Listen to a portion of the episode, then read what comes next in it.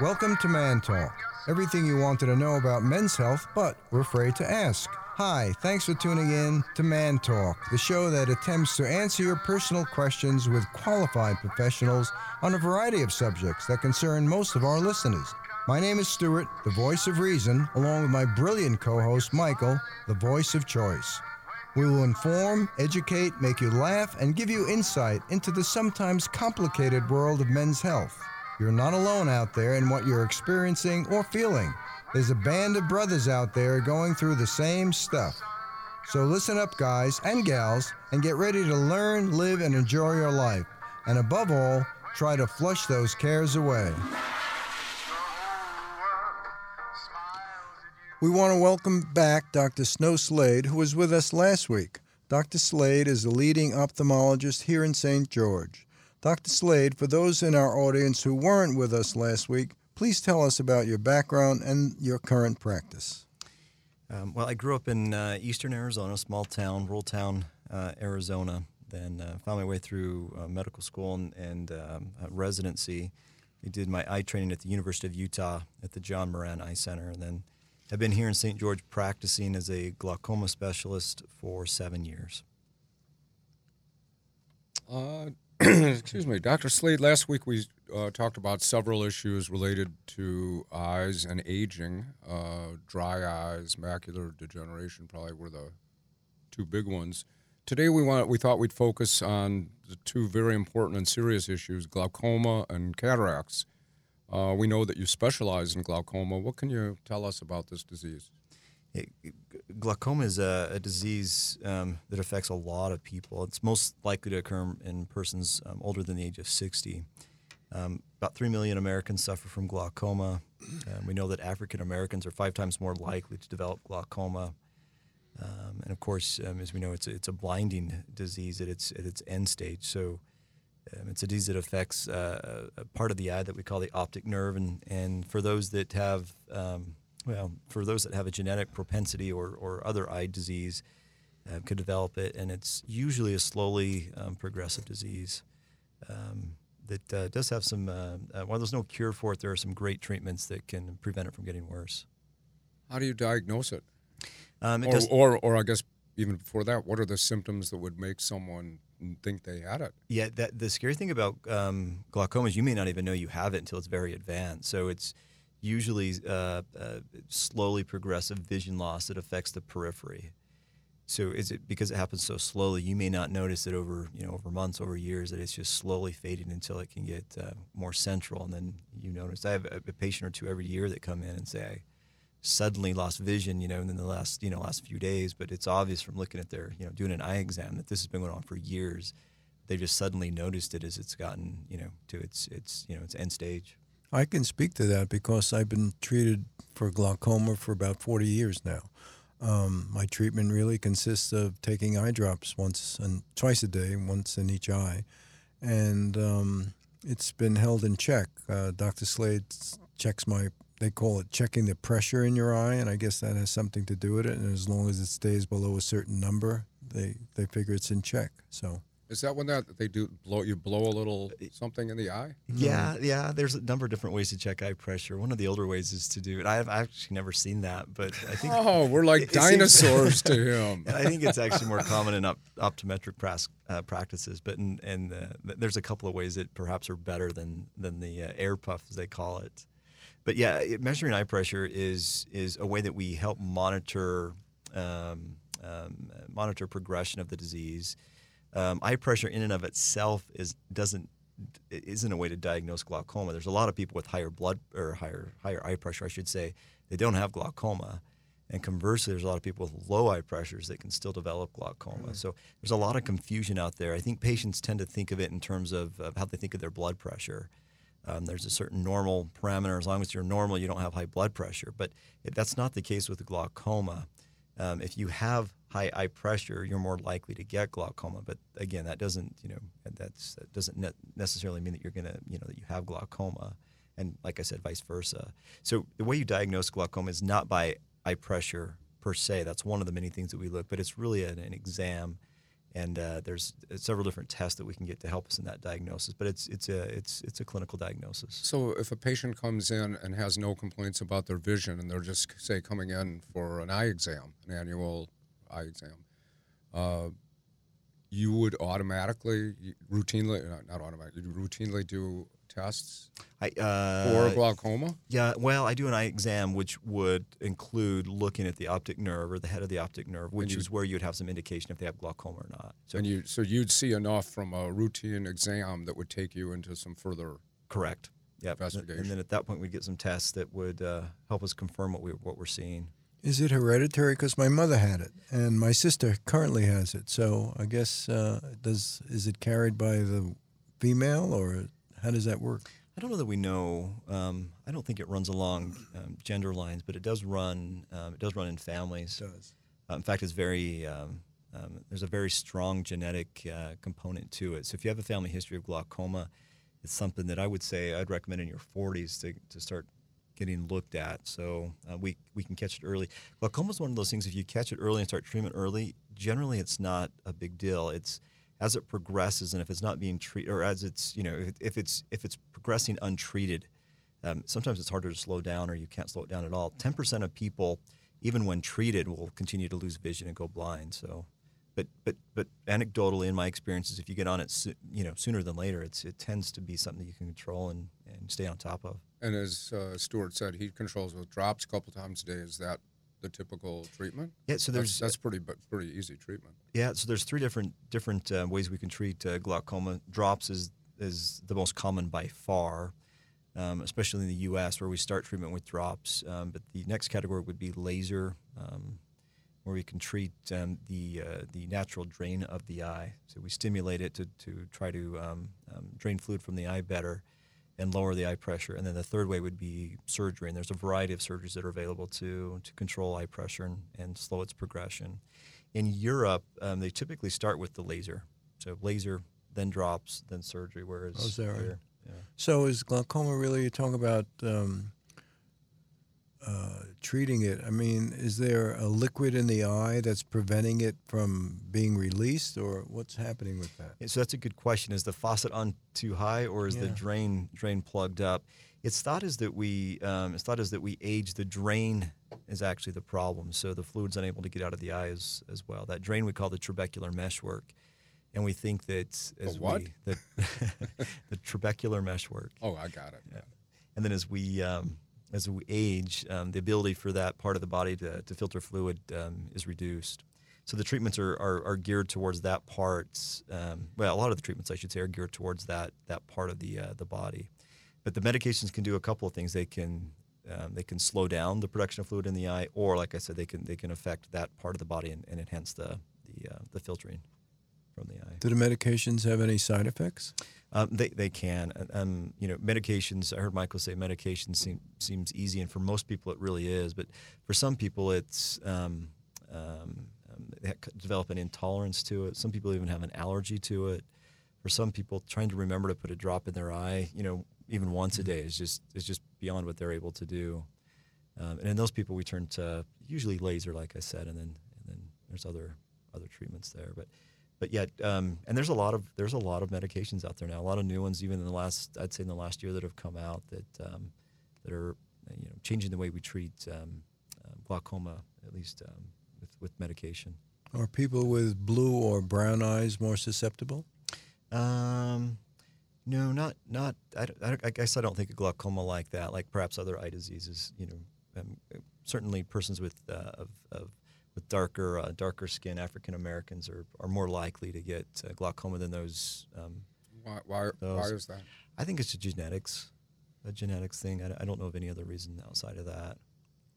I know you treat uh, pro bono. You go to Africa every year or every few years or something to treat patients that are having eye trouble. And if you go to Dr. Slade's office, you see these wonderful photographs that he's taken of people he's treated. Now, um, are, are those folks? Um, I mean, what kind of treatments and are those mostly glaucoma operations you're doing? We do a variety of things. Um, um, glaucoma, a lot of them are glaucoma, and uh, the vast majority of them are cataract surgery. Cataracts. Uh-huh. There, anecdotally, there wasn't there always a lot of talk about uh, marijuana being a treatment for glaucoma. Michael, you use marijuana for all kinds of treatments. I now. gave that up a long time ago. now that it's legal, it's Yeah, no no fun. big deal. No fun. No, but but seriously, that was always talked about, wasn't it? Yeah, well, it still is. I mean, it's still very much part of the discourse. I have patients come in every day asking about, you know, you, you know, the, the potential, um, the potential benefits of using uh, marijuana. Um, and I, I guess it's somewhat controversial still, but um, it, it's not controversial in among eye care professionals. There is, you know, it is it is discouraged to use in treatment of glaucoma. And there's, you know, regardless of what side politically you're on, there's there's no doctor that would recommend that. Um, the only form that we know it does lower eye pressure, but the only form that we know that does that is the inhalation form, and the uh, the half life of that is so quick that you'd have to be inhaling the inhaling it, you know, pretty much nonstop to. So you couldn't to eat a have brownie. To, you couldn't eat a brownie to get rid of your glaucoma. Correct. No, I think someday there'll be a formulation of it that, that makes sense for glaucoma, but right now that there there isn't any. Well, you would think that with all so many states having medicinal marijuana, there's more and more research into. Well, certain diseases, but certain But glauco- applications. glaucoma was always discussed. As, it was it was it was like cancer. It was Yeah, well, and it, and it still is. Yeah. It still is. So another one that's come up is CBD oil. Yeah, Some yeah. say, well, is That's that for everything, right? Yeah, it fixes everything. There was actually a study that just came out, and this was just this was something um, I'm not sure how, how, how solid of a study it was, but it actually came out saying that it may be actually detrimental to glaucoma. Really? So a little bit counterintuitive there, but uh, so no no uh, no hard leads on the way that uh, marijuana is gonna gonna help glaucoma. Okay, but it'll help your appetite probably. it probably will. I don't know that your appetite has much to do with glaucoma. How about um, cost? I mean, does insurance cover the uh, cost? Does Medicare typically pay for uh, services and procedures? Absolutely. Yeah, I Really? think we were talking about that before the show a little bit about how I think there's this misconception that that uh, insurance doesn't pay for eye care, and it it, it absolutely does. Um, in fact, Medicare. Most of my patients are on you know Medicare or some form of, of Medicare, but even the pri- the private commercial payers will cover anything you know any eye related. That's good to know. I'm not. yeah. I'm not sure that we always thought that. Yeah. I don't believe I ever had eye care insurance uh, till Medicare. Yeah.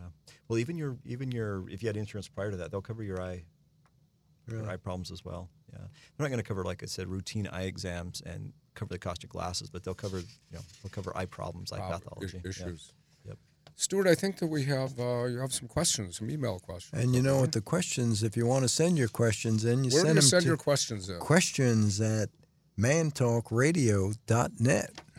And we do try to get our Questions doctor on. experts answering any questions that do come in. We will try to get answers back to everybody. Well, here's a question, Michael, if you'd want one. We have an email question today, and this one is from Beth in Cincinnati. And Beth writes, quote, My husband is 67 and was recently diagnosed with glaucoma. We are doing a deep dive and researching everything we can about this subject. What questions should we be asking his ophthalmologist? That's a good question. Um, the things that you should be asking your ophthalmologist. First of all, I don't know that uh, a deep dive should affect the glaucoma. I've never heard um, um, anything either way on that. Um, I, I doubt you would be diving for a long enough a period where it would affect the glaucoma, um, if it did have any detrimental effect. But the questions you should be asking your your uh, glaucoma doctor are um, the severity of the glaucoma.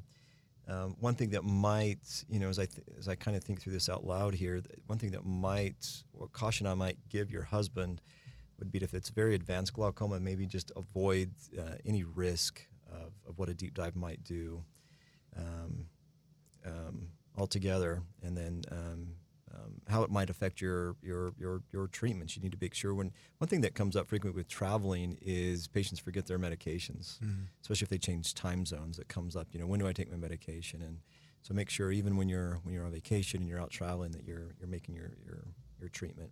And the biggest thing is follow up. Make sure the thing about glaucoma is it can usually be um, it can almost always be slowed down at the very least. Um, but if you go and you forget to follow up, then and, and, and you lose vision, uh, any vision loss from glaucoma can't be returned. So you always want to stay ahead of it. So is it a six-month uh, visit that is recommended? It depends on the severity of glaucoma. So the, my patients that have severe glaucoma, I'll see them as, as frequently as every couple of months. And then I, I, I, I spread it out from there based on how well controlled I think it is or the severity of it. Uh, we have another email question from Harry. Harry from Denver. Harry writes, I was just diagnosed with start of a glaucoma. I'm 76 years old. My doctor said that this can cause blindness if left untreated. What are my treatment options? Now, Yeah. I think we did talk about it. Yeah, we did. Yeah, I we did, so. and I'll I'll mention those again. The Medications, um, laser, and then there's surgery. One we haven't really talked about is surgery, and this has come a long ways even since I left training seven years ago. Um, we think of you know traditionally we think of glaucoma surgeries as, as some type of filtering procedure, which were typically pretty big eye eye surgeries, which I still do a fair amount of. But in the last several years, we've we've um, uh, developed a new genre of medicine or of, of surgeries that we call minimally invasive glaucoma surgery.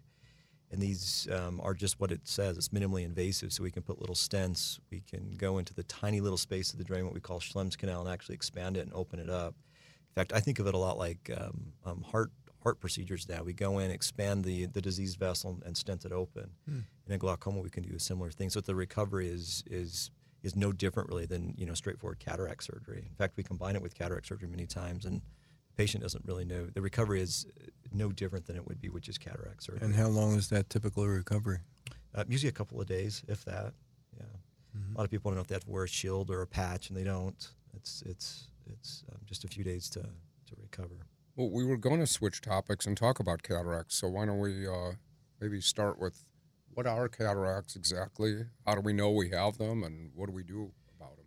Yeah, a cataract is a change of the uh, the God-given lens. So it's one structure in our eye, um, and as we as we get a little bit older, that that structure starts to change, starts to have opacities, and and and makes it so that uh, we can't see well through it. So we would see that as blurry vision, or a lot of people will say glare and halo at night, depending on where the opacities lie in the eye. Um, patients will often feel like they need more and more light to be able to read, to be able to see.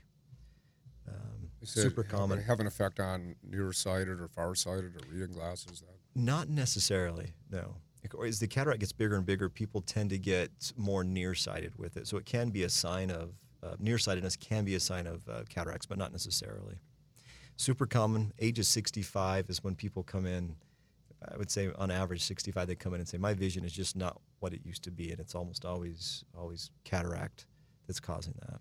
You know, my vision over the years, um, I just started wearing a reading glass over the counter, 1.25. But I used to wear glasses for distance. I was nearsighted for movies and driving and things like that. Now my eyes have a, have gotten better in that area where I don't need glasses for distance and movies and driving. And um, does that usually change like that? well, you don't drive a lot. I have a chauffeur. That's why you don't need glasses. Um, it can change. It can change. I don't. Um, I don't think of the change that you had is actually in the opposite direction I was thinking of. But uh, but it can change like that. Okay, Uh, good. So um, I understand that there's different ways. uh, Cataracts that used to. Well, I remember when my mom had got cataracts, and all of a sudden she she didn't need reading glasses, and you know I'm using reading glasses, and she's not using them, and she's 30 years older than me. And then at some point, after maybe 15, 20 years, she needed reading glasses again.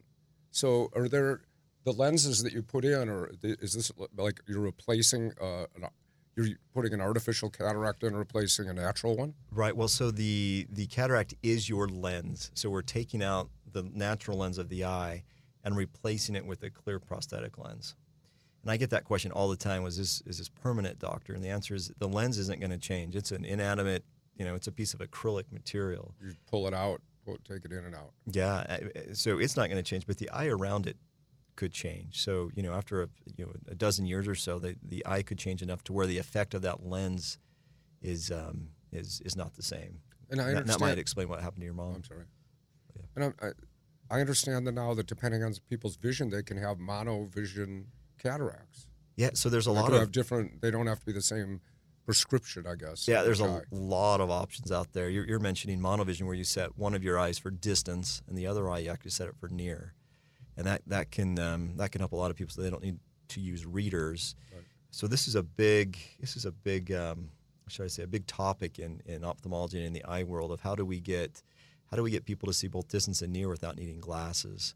Um, incidentally, just this last week, uh, there was a new lens that came out that that um, um, is better suited to give um, vision at all those levels distance intermediate and near while we've been trying to do this for decades and decades and we've you know we've been somewhat successful with it. There a new lens that came out. It's called PanOptix which is the first trifocal lens um, available in the us and the fda just just approved it and in fact i've put my first uh, several in just well the last couple of days. So the verdict's still out, but uh, one of my patients this morning was already 20/20 in the distance and 20/20 up close, and is super happy. Needs to So if it's a surgery, so- trifocal, how, how does that? How does it's it's a little bit different than the trifocal we we think of when we see glasses. So it doesn't work quite the same. Trifocal, it's trifocal in the sense that it'll give you three kind of three. It has three focal points for vision: distance, intermediate, and up close. But you don't have to. It's not example, like you don't have looking to- up, straight, or down. You don't have to move your head around to find those spots. yeah, yeah, yeah. interesting? Yep. And is that? I remember Diane, my wife, had uh, cataract surgery up in Salt Lake before we got to know you. But um, the cost of it was different. In other words, I think Medicare or insurance will pay for a typical cataract replacement. But then, if you want to go to monovision or the things you're just discussing, I don't. I think that's not covered. Is that true? and that's true. Insurance will pay for what I call standard surgery with a standard lens. So standard surgery is just manual surgery. The surgeon using their hand to do the surgery, and the, and the standard lens is a monofocal lens. So typically we set it for distance or up close. You choose. Most people go for distance, but uh, monofocal or I'm sorry, monovision would be covered with the standard lens with what insurance would um, with what insurance covers. So that Right. that depending on the eye. Um, that can be covered, but you're right. These lenses I mentioned, like the PanOptix, it, it wouldn't be covered. You there's an uh, increased there, there- there's an extra cost outside of what insurance covers for. And those would be lens. th- you would expect those to be better, or you just don't know they're newer. Well, I, I um, they're newer. You're right. I, I, I, I expect it to be newer, but it is, uh, or sorry, I expect it to be better.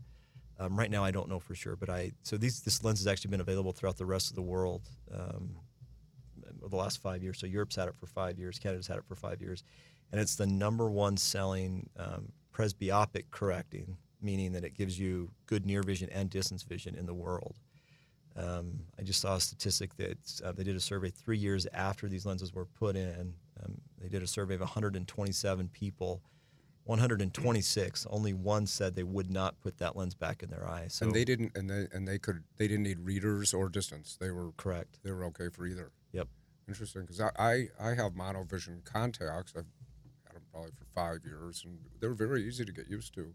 Uh-huh. Um, you know, I guess as the day goes on, my eye gets tired. The reading one is a little harder to, but for the most of the day, it's you know it works just fine. So I could roll from that into either this new PanOptix PanOptix or or monovision or continue with monovision. Yeah, you could you could build the effect that you're getting with contacts right into right into your eyes with cataract surgery. And as an ophthalmologist, you you simply replace these. You buy them some of the cataracts to a prescription from a third party supplier, or do you actually make these cataracts? Yeah, we don't make them. There are, and there's several different companies um, that make these lenses. So we have a consignment of these lenses, and um, we, we take measurements on your eye to know which lens best fits your eye, and then that's the lens that's put in. How long does a typical cataract operation take? Takes, uh, on average, probably about 15 minutes. Sometimes a little less, sometimes a little more. What's the recovery until you can just walk out and see and drive and Yeah, so I tell my patients um, the day after, the day of surgery, and probably the next day, it's a little blurry, it's a little scratchy. But um, man, some people even the next day are seeing tremendously better, and for some people it takes a, you know a few days longer than that. But I don't consider the the vision settled in somebody's after cataract surgery till till at the earliest three weeks. But but typically they're seeing much better well before the three weeks. So, can you, for instance, go swimming or play pickleball or do any extra kind of curricular activities while you're going through the recovery? Absolutely. The only one I don't want you to do is swim. I don't want I don't want you in any dirty Mm-hmm. water. But if you want to go play pickleball, half hour after your surgery, I'm I'm okay with that. I don't know that you'll I want to feel play. like I want to play you for money because you won't be able to see Stuart. I'll still beat you. Anyway, I don't think so. and I'll play lefty. I don't think so. Oh, And I am lefty. You won't be able to drive there either. You know, a typical funny story. My father had cataract surgery. I think he was about 92. So he drives to the surgeon, and the nurse asked him, Mr. Simon, how did you get here? Did someone drive you? And knowing my father, he said, Yeah, of course. So they do the operation, and his car was parked across the street that he drove, and he drove himself home at the same after that operation. that was him. Well, we just have a little bit of time left. Dr. Slade, can you tell our listeners how to contact you uh, to make an appointment with your practice, name your practice, where you're at? Yep. I'm at the- info. Yep, I'm at the St. George Eye Center. It's on Riverside Drive here in, in St. George, Utah. There's uh, myself, Dr. Hendricks, and then uh, Dr. Bahanan. And we all have different specialties. Mine is, like I said, is glaucoma. The address is 617 East Riverside Drive. Um, we're on the bottom floor, and the phone number is 435 628 4507. Very good. Well, Great. thank you, Dr. Slade, for joining us for a second straight week. Very informative. I think uh, people should be aware, get their eyes checked. You only have one set, so take care of them. Stuart, what do we say? Be healthy. Be happy, and we'll see you next week. Well, actually, we'll hear you next week. Well, actually, you'll hear us next week. The information presented in this program is provided for general information purposes only and is not, nor is it intended to be, nor is it a substitute for professional medical advice and treatment. This program is not meant to diagnose, treat, cure, or prevent any disease or injury. Never disregard professional medical advice or delay in seeking it because of something you've heard on this program. You should always consult a doctor or other healthcare provider for individual professional medical advice regarding your own health situation. This program is a production of Mantalk Radio LLC. Copyright Mantalk Radio LLC 2019, all rights reserved. We're Michael and Stuart with Man Talk on Radio St. George 100.3 FM. Submit your questions ahead of time to questions at mantalkradio.net. Re listen or watch again, search Facebook, YouTube, iTunes, Podbean, and Stitcher for Radio St. George or radiostgeorge.com. We'll see you next week for another edition of Man Talk.